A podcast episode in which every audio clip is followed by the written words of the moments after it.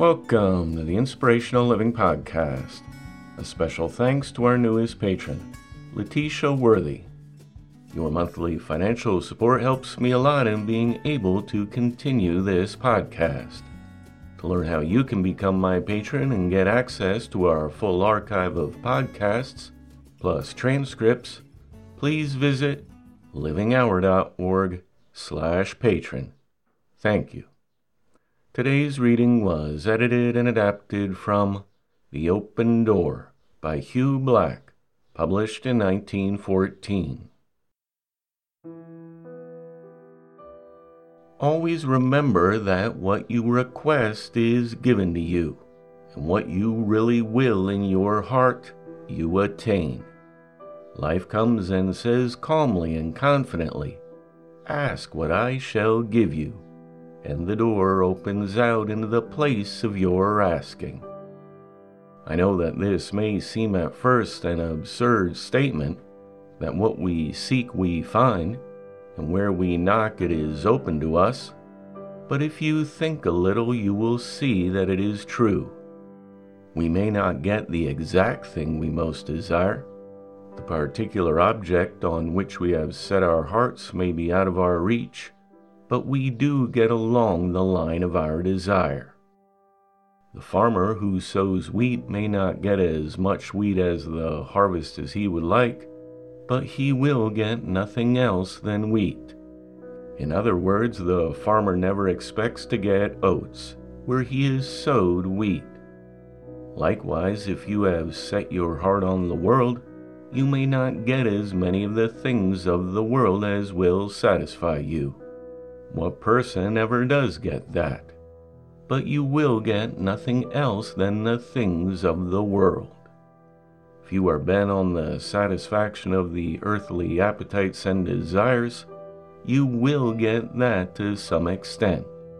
Though afterwards you may discover that your request has brought with it leanness of soul and an empty life. You will get nothing else. Indeed, how can we expect anything else? To choose the world as our portion is to get it, or at least it is to limit our resources to purely worldly ones. Likewise, to choose the higher things of the mind and soul as our portion is also to get them, to open our heart to intellectual and spiritual joys but there is no promise also of the things which the worldly person enjoys, for that was not our request. The point of distinction is the quality of the request, the kind of satisfaction the soul puts before it. This does not mean that the worldly person will be successful in all their earthly ventures and will be satiated in every physical desire merely that if they are not satisfied there, they can be satisfied nowhere, for nowhere else has that person sowed for a harvest. Nor does it mean that the spiritual individual will have every prayer answered exactly as they ask, but that where they have put their heart, they will find their life.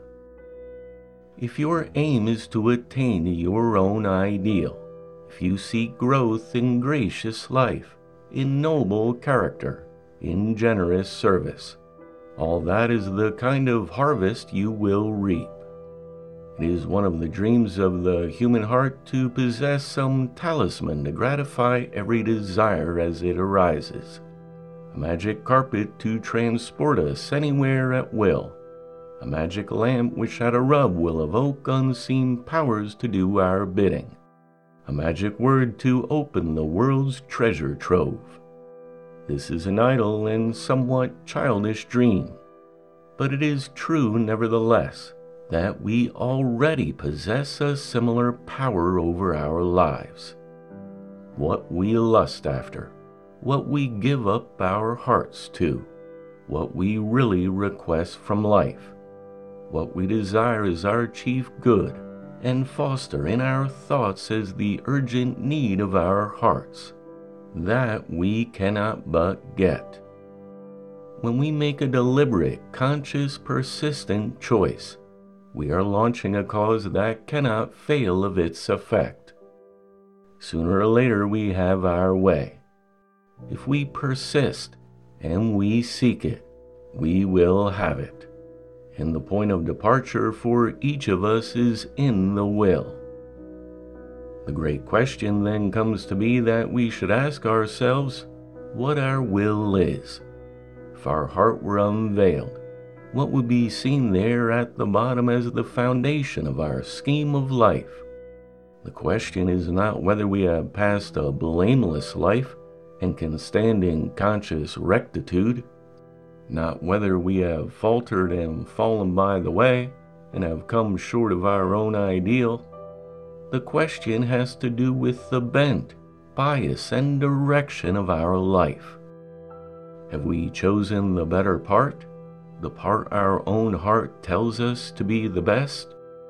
If so, we may be sure that we will get what we have chosen and more a richer apprehension and a fuller possession of goodness, beauty, and truth. Or has our ideal of life been a purely selfish one, one of pleasure, ambition, or low desire? Has our best vision gone out of our life in recent years, like the sunshine creeping out of the valley? What is our will in this great matter of life? Can it be defined with the lust of the eye and the pride of life? In this great, rich, wonderful world, on this earth made beautiful with the beauty of nature, with scenes of love and redemption, a place of noble life, and sometimes nobler death, have we only asked for the poor and the petty, and have been paid the price of our prayer? A small, shrunk, and withered soul. What have we been asking and getting in our ceaseless prayer for life? Remember that the world responds to asking, not to wishing. It is a rich world that knows no respect of persons but gives us each what we most desire. True, we may never get as much as we desire, but as I have said, it is only along the line of our desire that we can get anything at all. Nothing of value is ever got without its price, but if we are willing to pay the price, it can be had, and the price is that we should ask. To ask for a thing in this cosmic sense means to bend heart and mind to it, to foster it as the urgent need of life, to be ready to sacrifice all else for it. What you seek in such a fashion you cannot fail to find, for we can rely on the divine law of cause and effect. William James sums up one of the chapters of his textbook on psychology with this encouraging statement Let no youth have an anxiety about the upshot of their education, whatever the line of it may be, if you keep faithfully busy each hour of the working day. You may safely leave the final result to itself. You can with perfect certainty Count on waking some fine morning to find yourself one of the successful ones of your generation in whatever pursuit you may have singled out. Know that you are paid in the coin of your own ideal. If you know what you want from the world and have made up your mind as to the chief end of life, the door will open to you this is why your ideal is of more importance than even your present reality, for the one is slowly shaping the other. The hope of the world lies with those we call the visionaries, who kick at our treasured customs and ideas and inspirations, who plan their wide schemes of reform, who dream dreams and see visions Nothing can be done until we get our vision right and cherish a true ideal.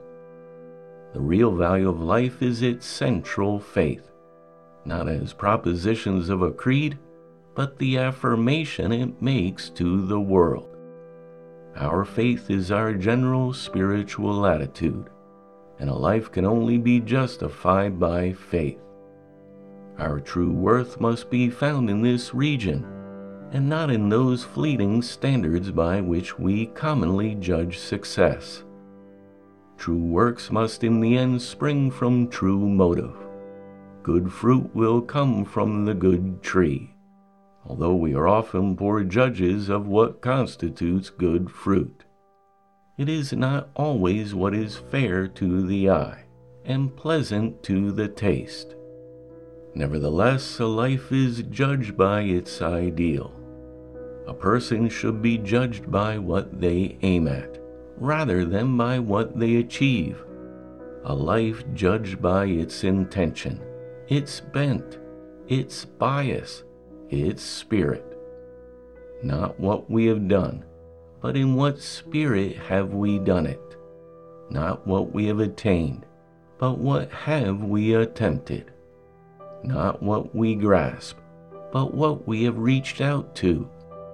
The quest, not the conquest the attempt, not the attainment, the vision, not the possession, the dream, not the fulfillment. It is the creative spirit of the individual which fashions the world and turns it into a habitable home, compelling blind forces to go our way and yield to our ends. Idealism holds the key to the magic door of life.